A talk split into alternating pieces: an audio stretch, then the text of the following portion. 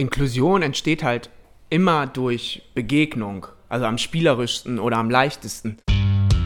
Dann trainiere ich dementsprechend gegen diese Spastik und mache dann einfach die Muskeln und den, den, den Strecker einfach stärker, sodass die Spastik da keine Chance hat.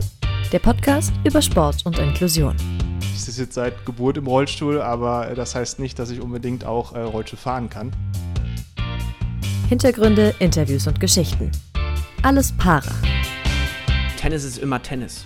Egal wer da kommt, egal wen du unterrichtest und was der für Voraussetzungen mitbringt. Und ja, mit dem kannst du genauso Gas geben. Tennis ist für alle da. Alles Para Folge 14 ist hier. Wir melden uns zurück und Philipp, heute eine doppelte Premiere für uns. Man könnte fast schon von der Weltpremiere sprechen.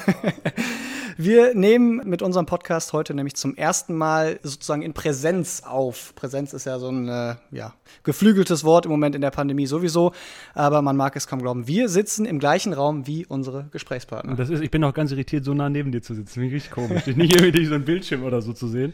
Äh, und das ist auch schon die zweite Premiere, die wir quasi haben. Eine doppelte, doppelte Weltpremiere. Äh, denn es ist nicht nur ein Gesprächspartner, sondern es sind gleich äh, zwei hier heute, zwei Interviewgäste.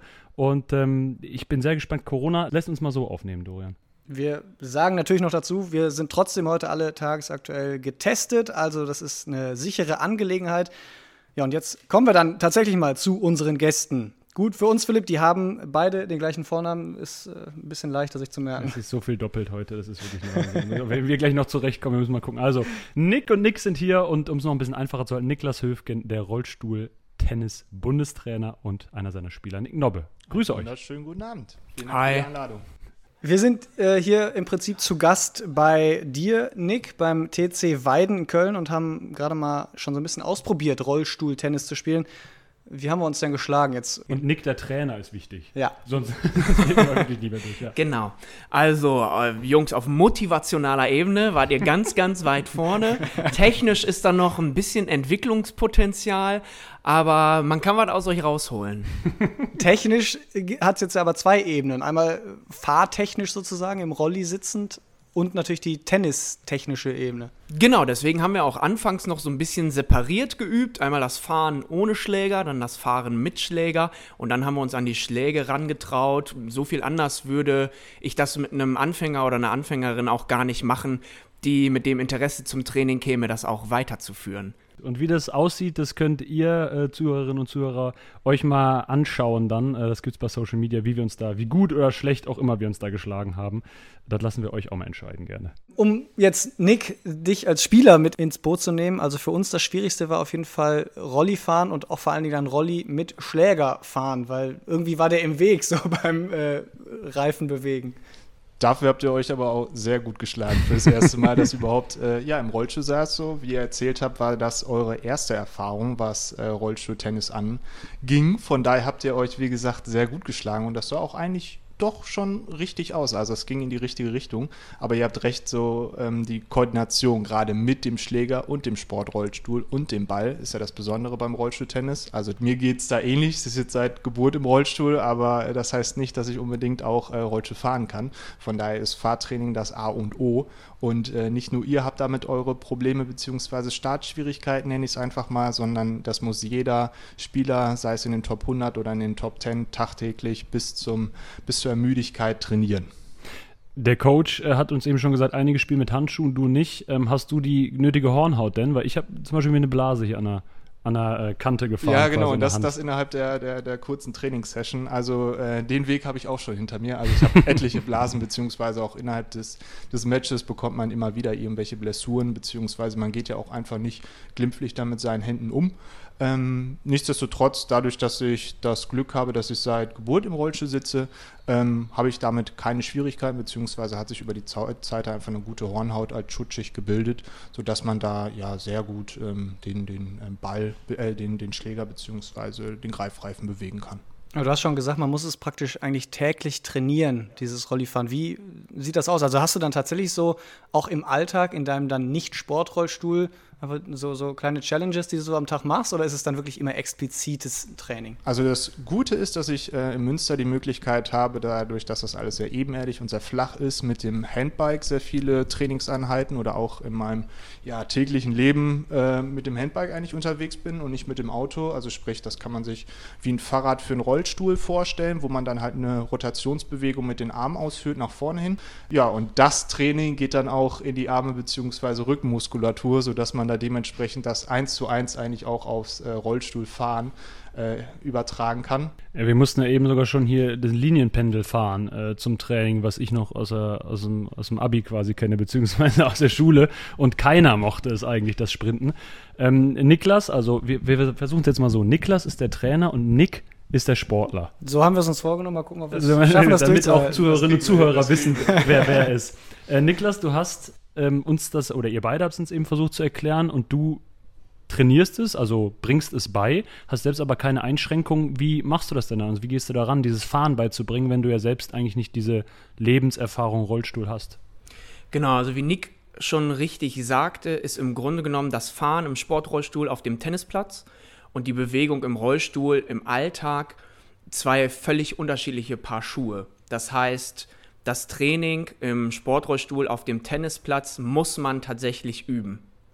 Und deswegen tun wir das. Also zu meiner Trainingsphilosophie gehört tatsächlich sehr viel Fahrtraining, weil ich ähm, ja den besten Tennisspieler der Welt haben kann mit der geilsten Vorhand der Welt. Aber wenn er nicht zu dieser Vorhand hinkommt, dann bringt ihm oder ihr das gar nichts.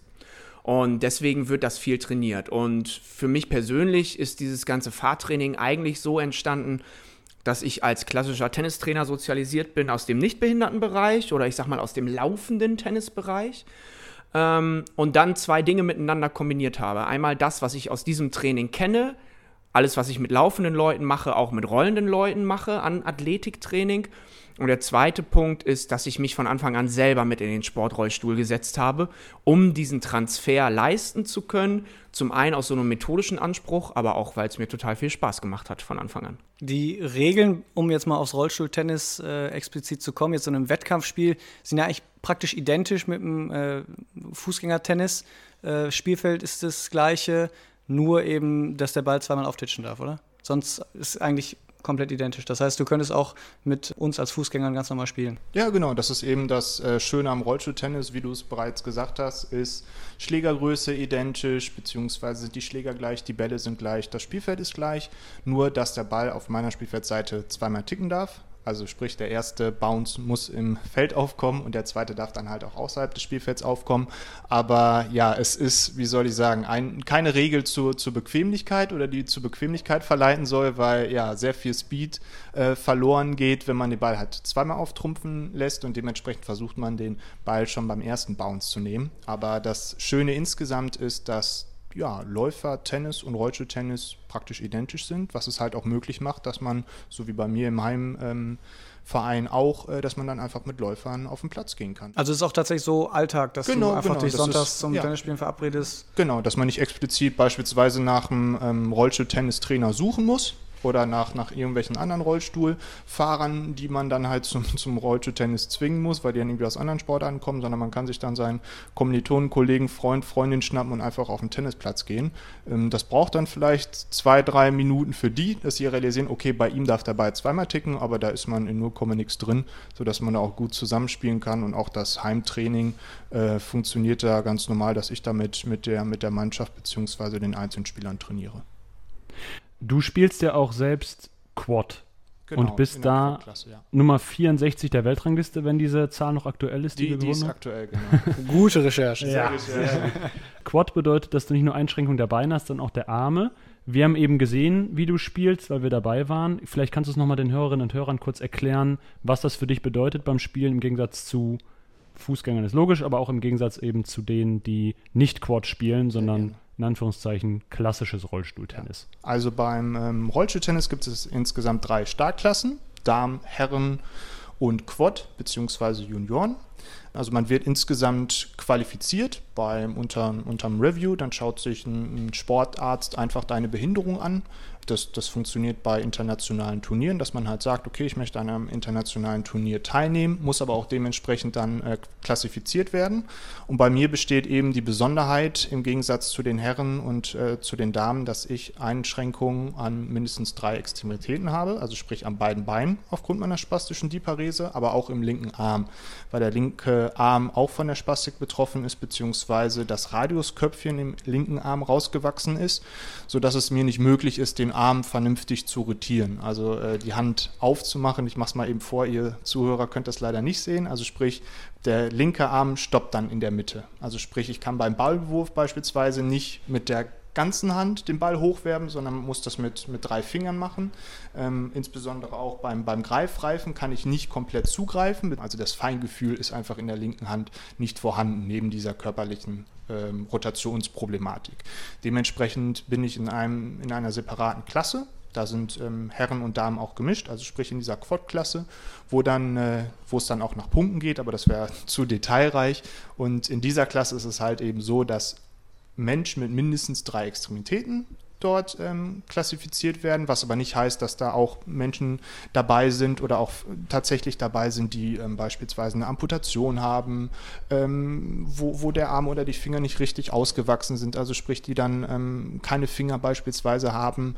Ähm, witzigstes Beispiel ist ein E-Rollstuhlfahrer, der spielt mittlerweile nicht mehr, ist Nick Taylor, der äh, war jahrelang Nummer eins der Ja, Welt. heißen die alle Nick da? Oder? Ja, die, die heißen alle Nick. So, das ist so.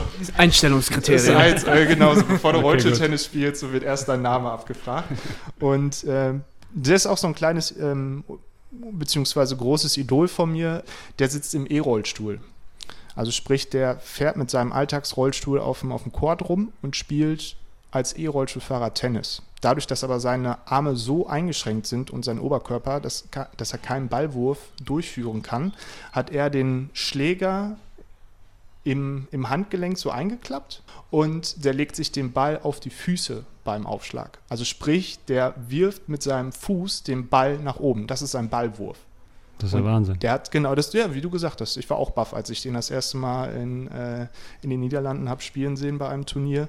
Äh, und der hat damit reihenweise Turniere, äh, Grand Slam-Turniere, Titel geholt, war bei den Paralympics am, am Start und ist jetzt aufgrund seines Alters vom, vom Tennis ab, spielt jetzt Boccia äh, in, den, in den Staaten, macht, spielt da eine ruhige Kugel in Anführungsstrichen. Ah, Aber dazu noch mal kurz eine Nachfrage. Elektronisch fährt der.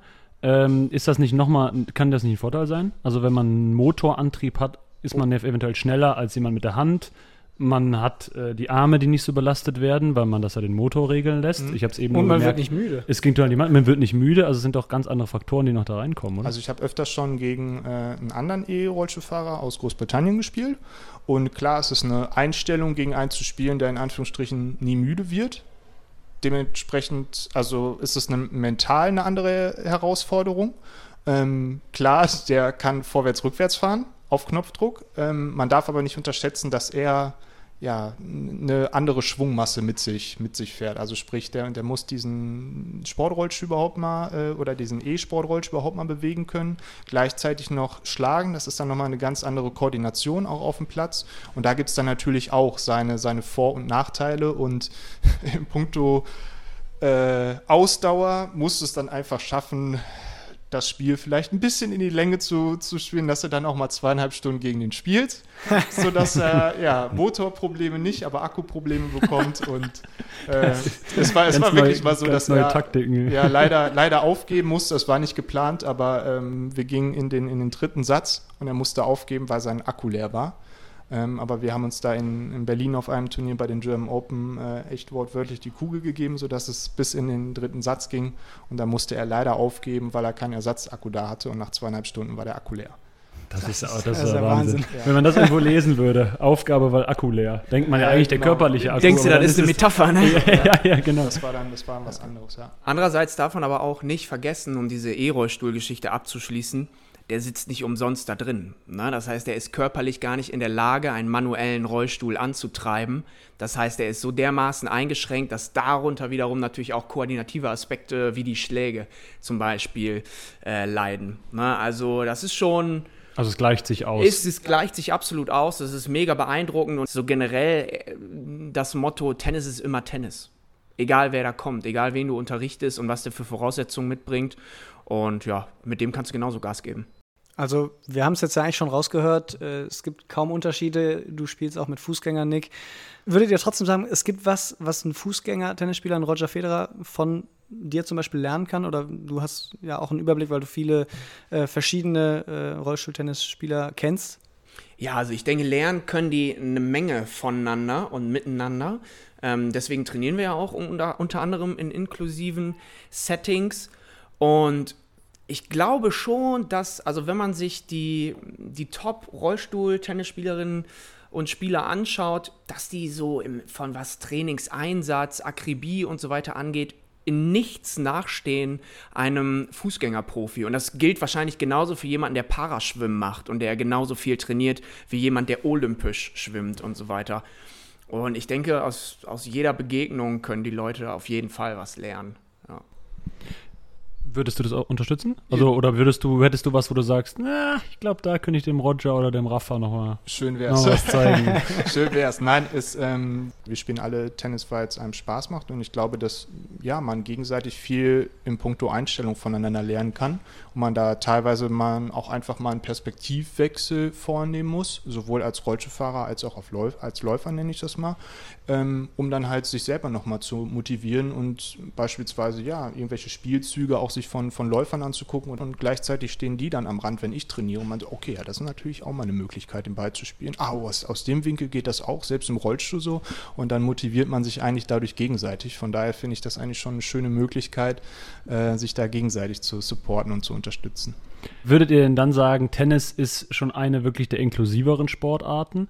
Wenn man jetzt äh, inklusive Sportarten an sich anguckt. Also man hat ja bei den Teamsportarten ist es oft, dass äh, sowieso gemischt gespielt wird, zum Beispiel von meinetwegen Männern, Frauen. Das wäre jetzt nicht unbedingt mit Fußgängern und Menschen mit Beeinträchtigung, aber da wird irgendwie äh, mal gemischt. Ähm, aber was die Inklusivität mit eben Fußgänger und Menschen mit Beeinträchtigung angeht, ähm, ist, hat da Tennis so ein bisschen vielleicht ja, eine, eine Vorbildrolle oder kann einer einnehmen? Ja, auf jeden Fall. Ich glaube, dass Tennis das zumindest in Deutschland vielleicht so langsam erst versteht, was das für ein Geschenk sein kann, dass alle Menschen miteinander Tennis spielen können.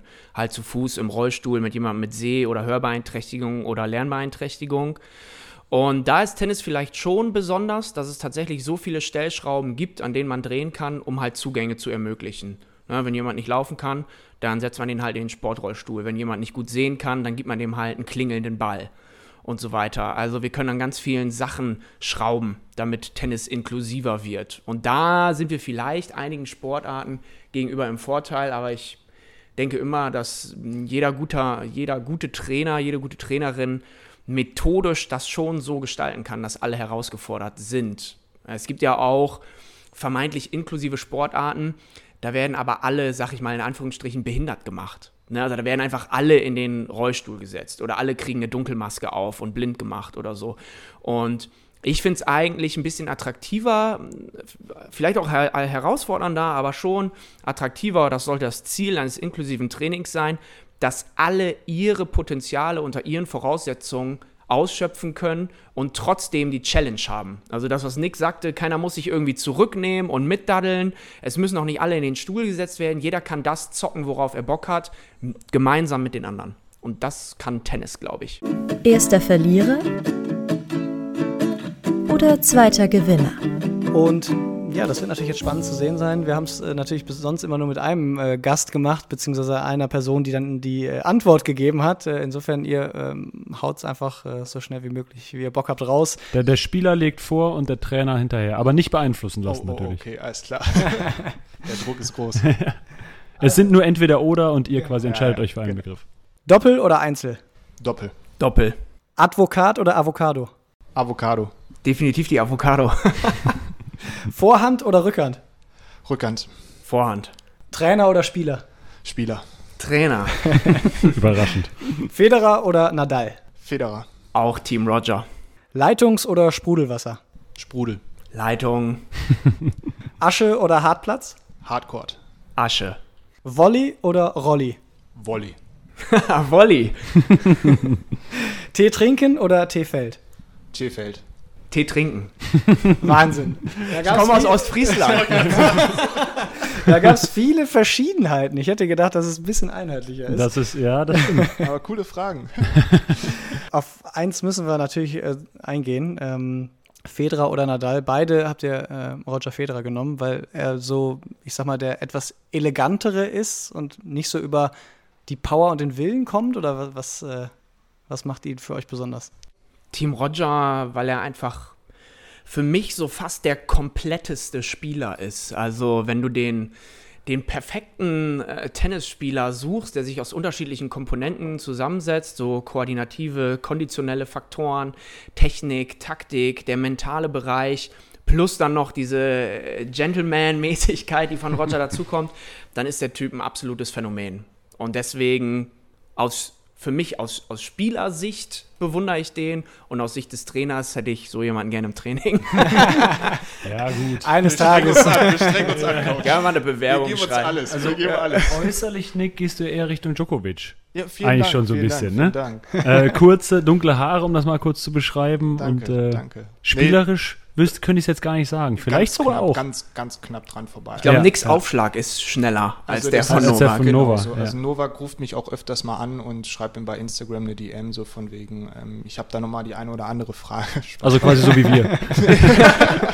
äh, nein, Quatsch. Vielen Dank erstmal für das Kompliment, aber das ist, das ist eine ganz andere ähm, Welt insofern, vor allem weil's, weil er auch einfach ganz andere Gegebenheiten hat und ähm, den, diesen, diesen Sport vollumfänglich als absoluter Vollprofi äh, ausspielen kann. Und das ist halt auch eben dieses Schöne gerade, ähm, immer die Top Ten zu beobachten, weil es da irgendwie immer auf und ab geht. Und ja, da nur kleine wie soll ich sagen, Stellschrauben den Unterschied machen. Und das ist das Schöne, gerade auch eben bei der Faszination Tennis insgesamt, nicht nur beim Läufertennis, sondern auch beim Rollstuhltennis, weil gerade diese, ja, ich nenne es mal Feinheiten oben eben in der Top Ten den Unterschied machen. Nochmal auf zwei Sachen ähm, müssen wir eingehen. Und zwar eine Sache ist, äh, ihr habt euch unterschiedlich entschieden bei Hartplatz und Asche. Äh, bei Hartplatz haben wir bei dir, Nick, ein bisschen die Begründung. Du bist nämlich irgendwie, wir haben uns äh, spaßeshalber aufgeschrieben, Hartplatz König, deswegen hatten wir mit der Antwort fast gerechnet. Äh, denn da hast du immerhin, so steht es zumindest in den Statistiken, eine Gewinnrate von 43 Prozent. Und bei der Asche sieht es ein bisschen niedriger aus. Ist das auch der Grund? Liegt dir dieser Platz einfach mehr? Ja. Äh, und wieso ist das so? Mir liegt Hardcore dahingehend mehr, weil man mobiler auf dem Platz ist, der Ball anders abspringt und ich Hardcore besser nutzen kann, gerade bei meinem Aufschlag, weil, warum auch immer, fragt mich nicht, aber beim Hardcore, alleine wenn ich sehe, okay, dieses Turnier ist auf Hardcore, sei es drin oder draußen, gehe ich mit einer anderen Einstellung da rein, als wenn ich auf Asche spiele, weil bei Asche hast du 578.000 Möglichkeiten, wie dieser Ascheplatz aussieht, wie hart dieser Court ist, wie ähm, gut der, der vorbereitet ist. Da sind zu viele, wie soll ich sagen, Parameter, die, die, die unbekannt sind. Und beim Hardcore gibt es eigentlich einen Standardbelag oder einen Standard-Hardcore-Belag, wo man dann weiß, okay, du rollst wie ein wie ein Engel über diesen Platz. Du brauchst nicht viel Kraft, um vorzukommen. Du ähm, hast mehr Möglichkeiten, an die Bälle zu kommen, hast ja andere Möglichkeiten zu fahren. Gleichzeitig dann aber auch beim Aufschlag, ähm, dadurch, dass der Hardcore keinen Ball verzeiht, sage ich mal. Der Hardcore dir beim Aufschlag, wenn du einen schönen Aufschlag hast und einen schnellen Aufschlag hast, sehr äh, zugute kommt. Und das ist dann so die Stärke, warum ich auf dem Hardcore so besser bin als auf Niklas, du warst ja Asche, hast Asche favorisiert. Ich finde Asche ja immer so geil, weil's, äh, oder Sand, weil's äh, weil man diese meterlangen Slides da hat. Also kennt man ja tatsächlich jetzt äh, von Nadal, der gefühlt an, an der T-Linie anfängt zu sliden und fünf Meter weiter immer noch am Sliden ist und damit dann irgendwelche Punkte macht. Das finde ich ja immer so, so Wahnsinn daran. Ja, absolut. Ja, das ist auch, ähm, Also nix Begründung zieht total. Ich habe diese Frage allerdings intuitiv als Spieler beantwortet und nicht als Trainer. Als Trainer hätte ich auch definitiv Hardcore gewählt, weil eben meine RollstuhltennisfahrerInnen auf Hartplatz viel angenehmer fahren können, aus den Gründen, die Nick genannt hat. Aber ich persönlich als Spieler, ich bin einfach so ein so ein Wühler-Typ. Ne? Ich stehe dann irgendwie anderthalb Meter hinter der Grundlinie und spiele den Ball 800.000 Mal zurück, bis der Gegner den in den Zaun knallt. Und deswegen kommt mir einfach als Spieler so äh, Asche entgegen. Aber als Trainer würde ich auch äh, Hardcore wählen. Und wenn ich selber Rollstuhl fahren müsste, dann würde ich erst recht Hardcore wählen. Wie sieht denn deine äh, Gewinnbilanz, deine Siegesbilanz aus?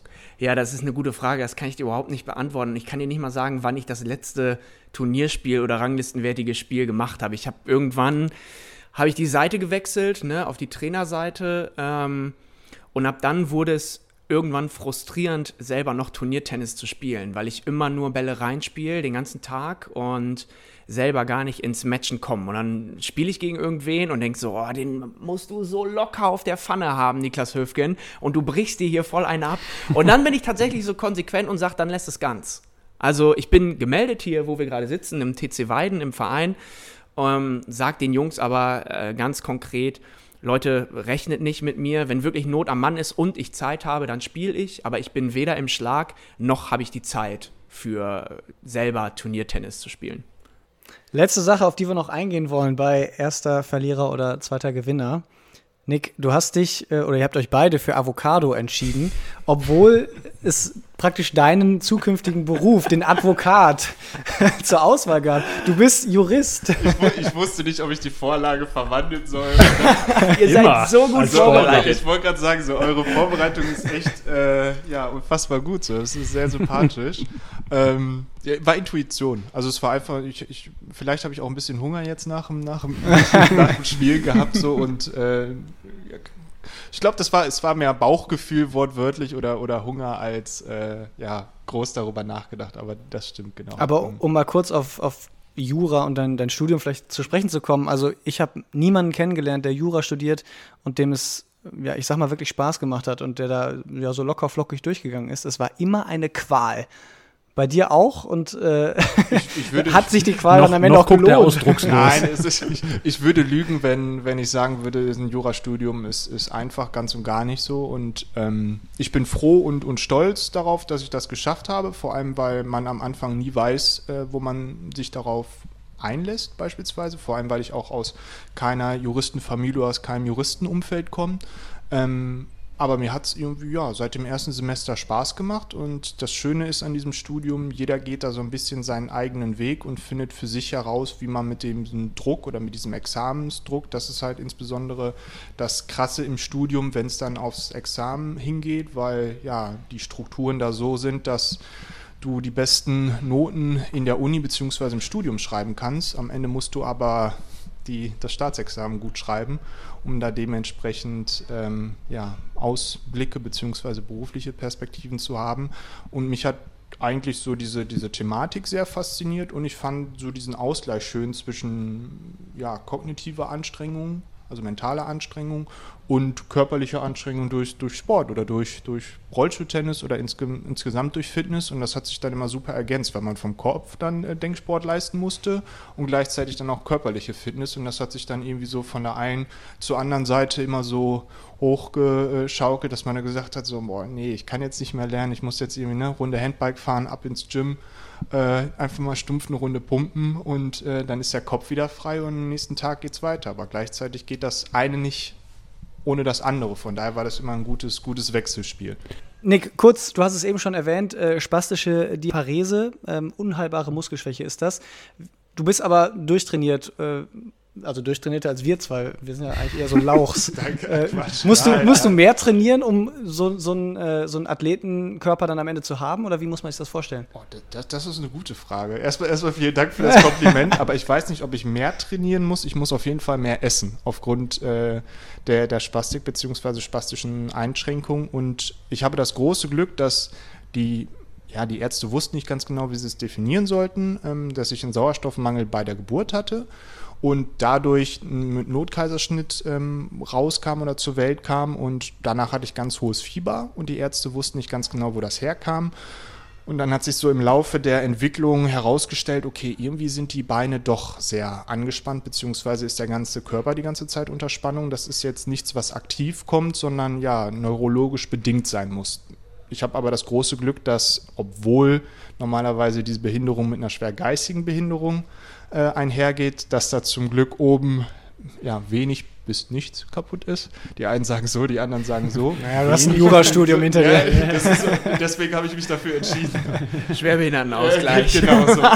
Und ähm, dementsprechend, das glaube ich so eine Motivation ist für mich, noch mehr zu geben beim Training oder auch ne, im Fitnessstudio, wenn man dann, ich bin bei uns im Fitnessstudio der einzige Rollstuhlfahrer, Klar kassiert man dann einige Blicke, beziehungsweise, ne, das sind meistens dann immer neugierige Blicke, aber das ist mehr so eine Motivation, das Beste aus der Situation zu machen und zu sagen, Sport hilft einem unfassbar in der Beweglichkeit. Man lässt der, wie soll ich sagen, der Spastik nicht die, die Oberhand, sondern trainiert dann immer so, okay, ich habe jetzt beispielsweise im, im, im Beugern die Spastik sitzen, ähm, und in den Adduktoren und dann trainiere ich dementsprechend gegen diese Spastik und mache dann einfach die Muskeln und den, den, den Strecker einfach stärker, sodass die Spastik da keine Chance hat. Schön wäre es, wenn es so einfach ist in der Theorie, aber ich glaube, das ist so ein, ähm, ja, auch so ein, so ein Wechselspiel wieder, weil es dann gleichzeitig eine, eine, Motivation für mich ist, ja, einfach am Ball zu bleiben und diese Selbstständigkeit auch eben durch diese körperliche Fitness aufrechtzuerhalten. Du hast es jetzt so beiläufig erwähnt, du isst so viel. Also kann, kann man das in Zahlen ja. ausdrücken? Ich XY Tonnen Nudeln. Das ja, genau Michael so, Schumacher hat das so in seiner ja, Karriere Ich also habe mal eine Zeit lang getrackt, wie viel ich wirklich gegessen habe. Das waren dann halt schon an die, an die 4.000, 5.000 Kalorien. Die am, am Tag dann halt einfach gebraucht hast, um halt eben aufzubauen, weil meine Beine einfach oder auch mein linker Arm, meine linke Seite dann immer permanent unter Spannung stehen und man dementsprechend das, ja, wenn, wenn wir jetzt auch Lehrgänge beispielsweise haben, bin ich immer froh, in der Gruppe zu essen, weil da meistens immer einer ist, der, der es nicht aufschafft, so nach dem Motto. und ich dann einfach ein bisschen mehr Bedarf habe, genau. So. Und das äh, brauchst du dann halt einfach, um, um eben die Energie zu liefern. Da hätte ich aber unter den Voraussetzungen hätte ich eben auch Avocado gerufen. Also, aber sowas von da schön, ja, genau. schön fettig und so ist schön was drin. Ja, ich meine, genau. 4.000, 5.000 muss man jetzt vielleicht nochmal einordnen. Das ist ja fast doppelt so viel wie jemand, der keinen Sport macht männlich ist, sonst verbraucht. Genau. Da ist man ja so bei 2, 3, glaube ich. Genau. Niklas, achtest du denn darauf als Trainer? Also, oder gibst du ihm einen Trainingsplan mit oder macht er das sowieso auch. von sich, Ernährungsplan, oder bist du nur fürs Tennis zuständig? Wir haben ja auch gerade schon über dieses Gesamtpaket von Roger Federer gesprochen. Ne? Und natürlich probiere ich als ähm, Nationaltrainer auch dafür zu sorgen, dass dieses Gesamtpaket bei meinen Sportlerinnen und Sportlern irgendwann mal vorhanden ist. Ähm, das kann ich aber gar nicht selber abdecken. Also auch wenn ich irgendwie Sportwissenschaften studiert habe und so weiter, ähm, habe ich Leute in meinem Team, die einige Dinge viel, viel besser können als ich. Also wir sind ein sehr professionelles Team aus TennistrainerInnen, aus Physios, AthletiktrainerInnen, ErnährungsberaterInnen und einem Sportpsychologen. Das heißt, ähm, wir können den Bedarfen, die unsere SpielerInnen signalisieren, weil sie sie selber merken, oder Bedarfe, die wir glauben zu bemerken, dann schon abfangen. Und da spielt Ernährung auf jeden Fall eine Rolle. Du als Bundestrainer, wie viele Tage im Jahr bist du unterwegs? Also ich stelle mir das eigentlich so vor, dass du wahrscheinlich so drei Wochenenden im Jahr überhaupt nur zu Hause bist. Aber Vielleicht, ja, vielleicht ist es auch falsch gedacht. Ich mache ja nicht nur diesen Nationaltrainerjob, sondern mein ganzes Leben oder mein ganzes Arbeitsleben, manchmal auch das Privatleben. bam, bam, bam. Was ist nochmal was? ähm, handelt von diesem Inklusion im Tennisbereich. Also ich, ich arbeite für die Gold-Kremer-Stiftung ähm, und leite da ein Projekt, das heißt Tennis für alle. Und da geht es darum, Teilhabemöglichkeiten zu schaffen für Menschen mit Behinderung im Tennis. Dann habe ich diesen Nationaltrainer oder Cheftrainer-Job im Deutschen Behindertensportverband für Rollstuhltennis, habe einen Lehrauftrag für Tennis an der Deutschen Sporthochschule, an der ich auch promoviere zum Thema Inklusion im Tennis. Und das verwebt sich alles ineinander. Ach genau, und im Deutschen Tennisbund bin ich Referent für Inklusion und Parasport. Wir wollen hier nichts unter den Tisch fallen. Ja, lassen. eben. Hast, hast du eine 10-Tage-Woche oder wie läuft ja, das? Genau, genau. Ich hab, Die klassische. Äh, mehr, äh, mehr. ähm, nein, und dadurch, dass das alles ineinander greift, ist das händelbar. Manchmal ist es aber auch kompliziert, weil ich mich von einigen Sachen nicht so gut abgrenzen kann. Und ich bin dann aber durch diese Sachen schon irgendwie so roundabout ja, 35 Wochenenden im Jahr oder so unterwegs, weil dann gebe ich an dem Wochenende halt irgendwie eine Trainerinnenfortbildung, an einem anderen Wochenende mache ich einen Schnupper-Workshop Blindentennis und dann wieder an anderen Wochen oder Wochenenden bin ich halt mit meinen Rollstuhltennis-LeistungssportlerInnen unterwegs. Und das ist aber auch okay, also habe mir das ja ausgesucht und das finde ich toll und jetzt gerade kann ich das machen. Wie das dann so in zehn Jahren aussieht oder so, dann das kann ich jetzt noch nicht genau sagen. Ich habe mal Lehramt studiert, vielleicht mache ich auch noch ein Referendariat und, und werde dann irgendwann einfach Sport- und Deutschlehrer an irgendeiner Gesamtschule. Und so. dann schön verbeamtet. Und Ja, genau, verbeamtet und dann gebe ich noch ein bisschen Tennistraining und wenn Nick dann irgendwann Grand Slam spielt, dann ruft er mich an und sagt, Niklas, es ist soweit. Ich brauche dich hier.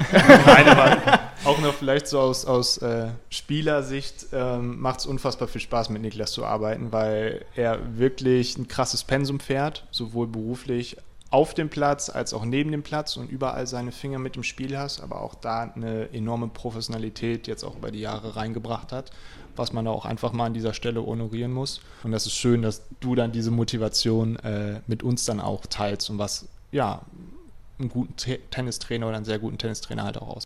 Das ist auf jeden Fall ansteckend, das haben wir eben auch Ja, äh, schon gemerkt. genau, und das genau ist so. äh, meistens das Wichtigste, damit Ja. irgendwo so ein Jetzt bisschen bin ich der ja Funke, ganz gerührt. ja, Funke überspringt.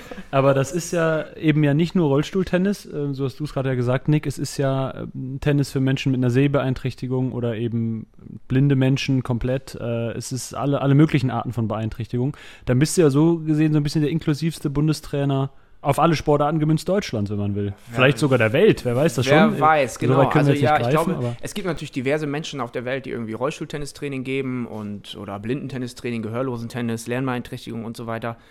Ja, aber vielleicht ist das besonders, dass jemand all diese Bereiche macht und mitgestaltet.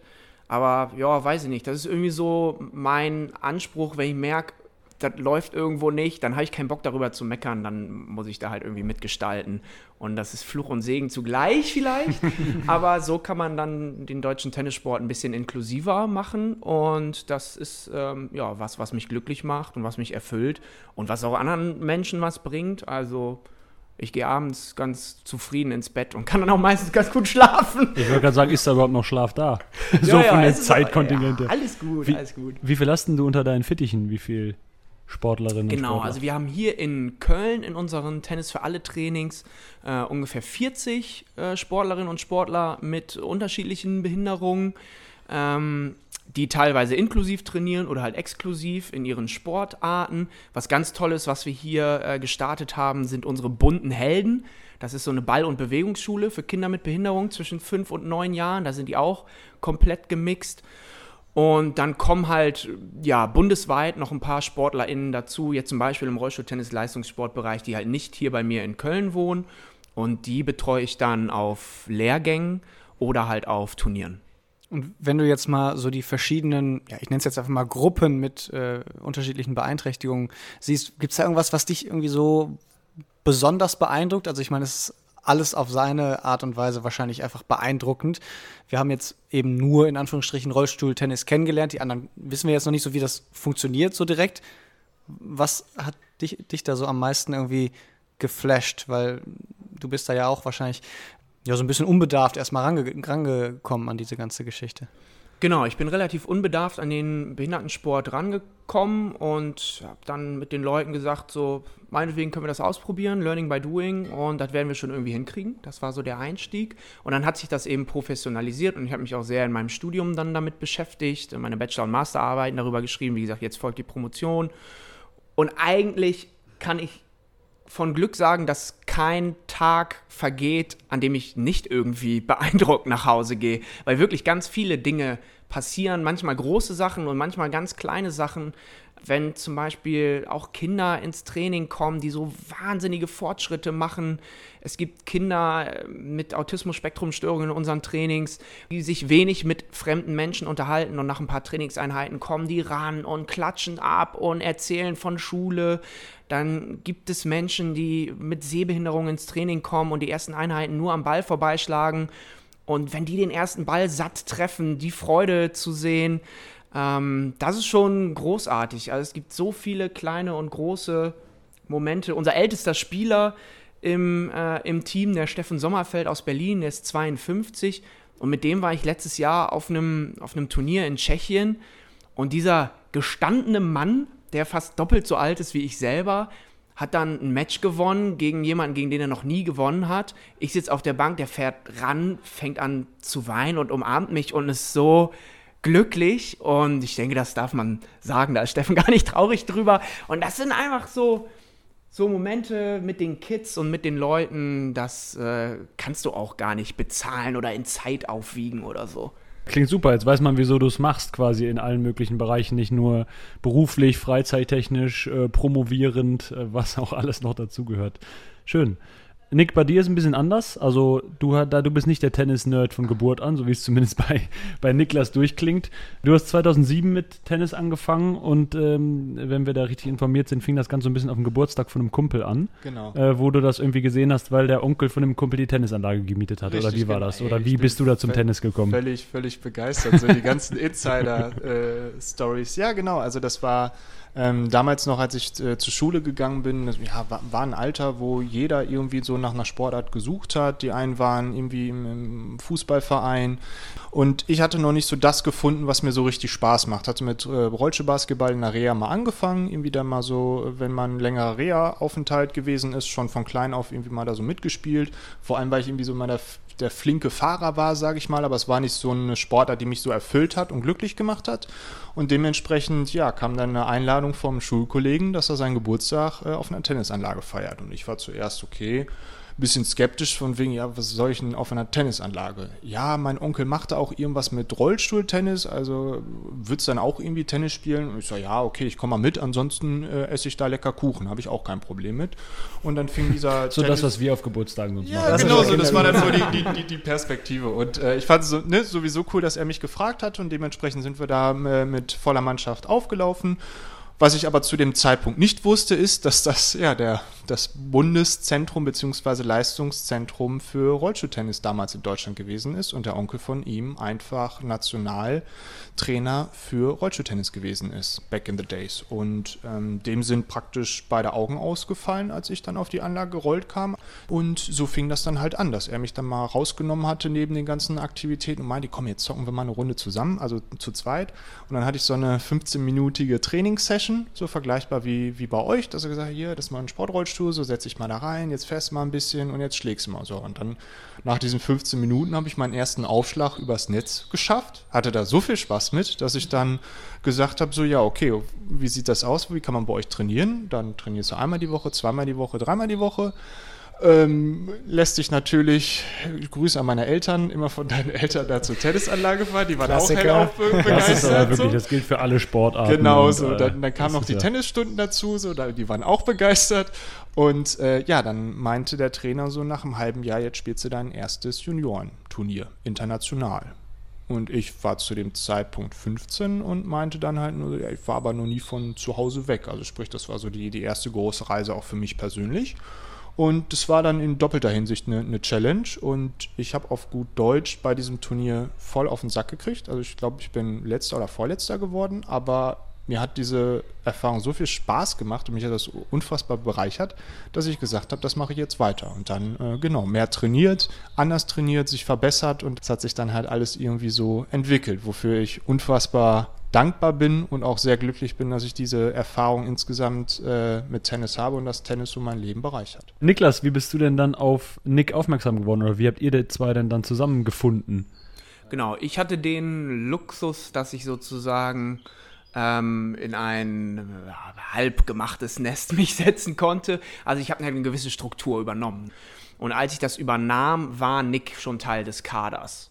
Und im Grunde genommen ist diese Geschichte von Nick so zufällig sich das anhört, ähm, ist das die Regel in ganz vielen Behindertensportarten und war auch bis vor einer kurzen Zeit die Regel im Rollstuhltennis, dass eigentlich alle Leute, die aktuell erfolgreich sind im Rollstuhltennis in Deutschland, mehr oder weniger Zufallsprodukte sind, weil es diese systematische Förderung und Sichtung und ähm, Lehrgänge, Mannschaften und so weiter, das war noch sehr in den Kinderschuhen. Und so langsam ist aber der Deutsche Tennisbund in Kooperation eben mit dem Deutschen Behindertensportverband und anderen Institutionen so weit, dass das Struktur und System reinkommt. Also dass man davon wegkommt, dass erfolgreiche Rollstuhltennisspieler in Zufallsprodukte sind, sondern das Ergebnis von systematischer Förderung. Du hast, Nick, eben das angesprochen, hast gesagt, ähm, du bist da so draufgerollt auf dem Platz. Äh, dafür muss es ja barrierefrei sein. Das kommt mir nur gerade noch, weil wir eben das hier auch gesehen haben. Die meisten Plätze sind's, aber wir Fußgänger haben eine kurze Abkürzung genommen über so einen Bordstein. Das ist ja auch was, was vielleicht Leute eher anzieht, wenn sie merken, ich komme auch mit dem Rollstuhl leichter drauf, dann komme ich auch mal lieber zum Training. Wie ist das denn in Deutschland so, die, die Tennisplätze? Wie inklusiv sind die schon oder wie viel Luft ist da noch nach oben? Ja, im Grunde genommen gibt es zwei Dinge. Zum einen Vereine, die jetzt sagen, ach krass, es gibt auch Rollstuhltennis, wir würden gerne umbauen und barrierefrei werden, um ein Angebot zu machen. Und dann gibt es auch Anlagen, die sind von vornherein barrierefrei, aus Zufall sozusagen. Da wird aber kein Rollstuhltennis gespielt. Also es ist immer eine Frage des Bewusstseins. Das heißt, da muss eigentlich die Tenniswelt ein Bewusstsein entwickeln für Tennisdisziplinen von Menschen mit Behinderung und andererseits wissen auch nicht alle Menschen mit Behinderung, welche Tennisdisziplin es für sie gibt. Also wenn du einen Rollstuhlfahrer oder eine Fahrerin auf der Straße triffst und sagst so, na, mal Lust auf Rollstuhltennis, dann kann es auch passieren, dass sie sagen, ach, man kann Tennis im Rollstuhl spielen. Und ähm, wenn sich diese beiden Welten annähern und gleichzeitig mehr Barrieren abgebaut werden, Barrieren gibt es ja unterschiedlichster Art, ähm, nicht nur baulich, sondern auch finanziell oder kommunikativ oder in den Köpfen, so äh, klassischer Spruch, erstmal müssen die Barrieren in den Köpfen abgebaut werden. Ähm, dann wird Teilhabe erst ermöglicht. Und dann wird es vielleicht irgendwann ganz normal, dass es in den fast 9000 Tennisvereinen, die es in Deutschland gibt, auf jedem Dorf gibt es ja durch den Bäckerboom irgendwie einen Tennisclub, wenn die diese Dinge ineinander greifen, ne, also das Bewusstsein und die entsprechenden Maßnahmen, um halt die Struktur zu verändern, ähm, dann ist Inklusion tatsächlich angekommen und eine Selbstverständlichkeit und dann kann ich vielleicht auch Lehrer werden und dann brauchst du mich gar nicht mehr. das heißt, du stößt es nur an. Dann läuft alles von alleine. Ja, genau. Also Inklusion, ich habe das ja nicht erfunden. Ne? Also das war schon da, irgendwie wie so ein kleines Pflänzchen in einem Garten und ich bin halt da hingegangen und habe da rumgegossen und ein bisschen abgeschnitten und gepflegt und jetzt so langsam wächst das ganz gut. Nick, wie sind so deine Erfahrungen, was, was Barrierefreiheit angeht? Gibt es immer, mal, immer noch äh, immer mal wieder doch noch Plätze, wo du denkst, ja, verdammt. Also habt ihr mal wieder nicht äh, von zwölf bis Mittag gedacht.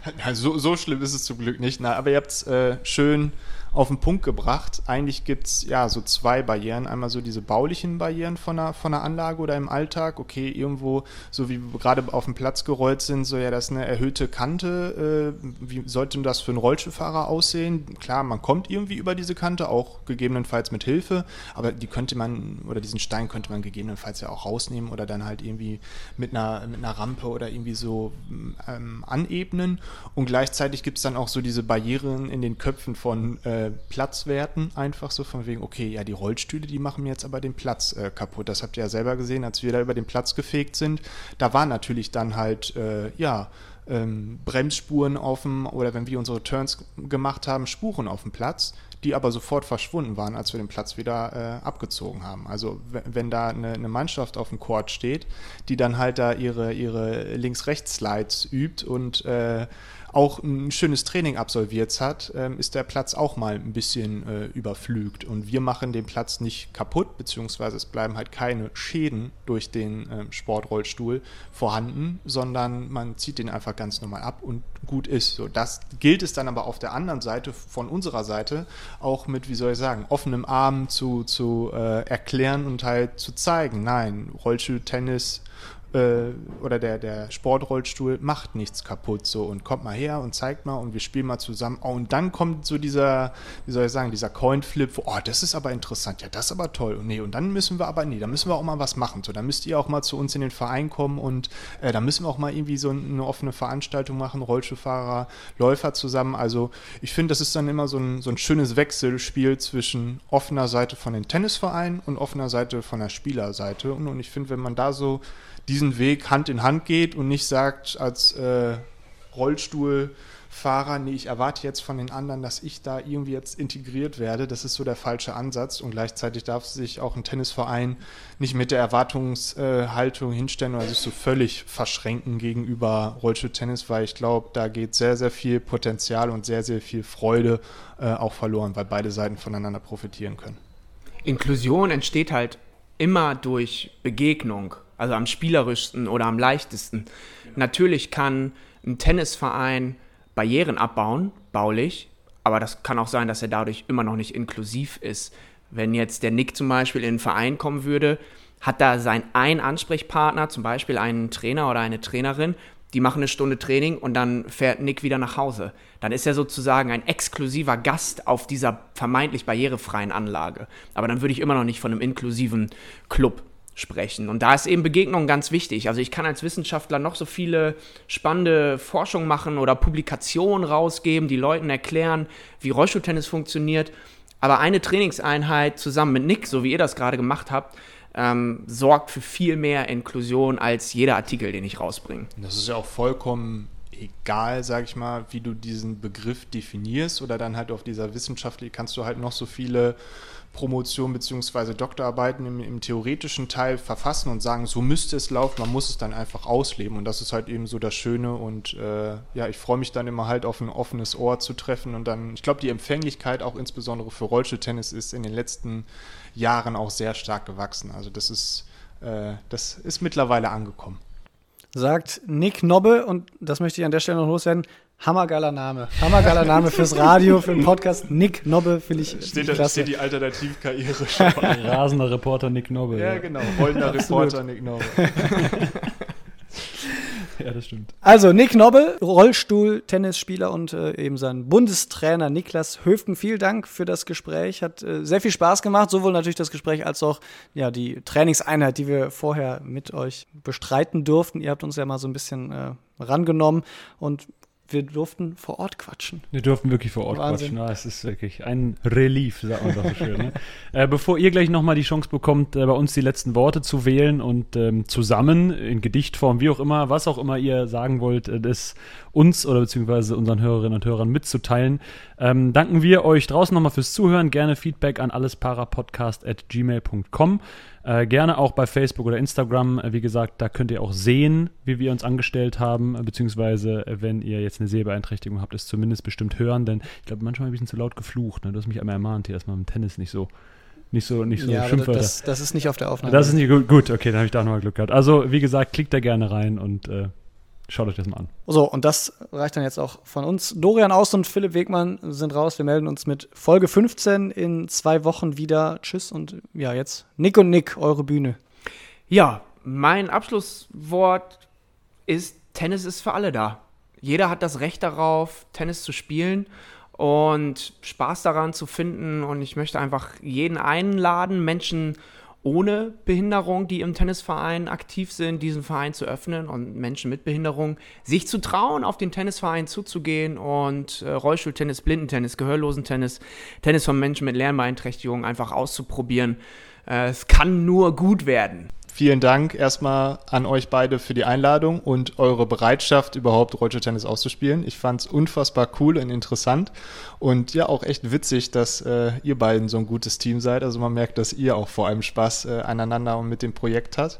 Danke für die Einladung. Ich hoffe, dass euch die Folge auch gefallen hat. Sollte da irgendeiner von euch Rollstuhltennis ausprobieren wollen, sei es als Läufer oder als Rollstuhlfahrer, könnt ihr uns auch gerne über Rollstuhltennis Deutschland, äh, Niklas Höfgen äh, bei Social Media oder Rollinato94 bei Instagram anschreiben. Dann finden wir irgendwie einen Ansprechpartner für euch. Äh, macht's gut und haut rein.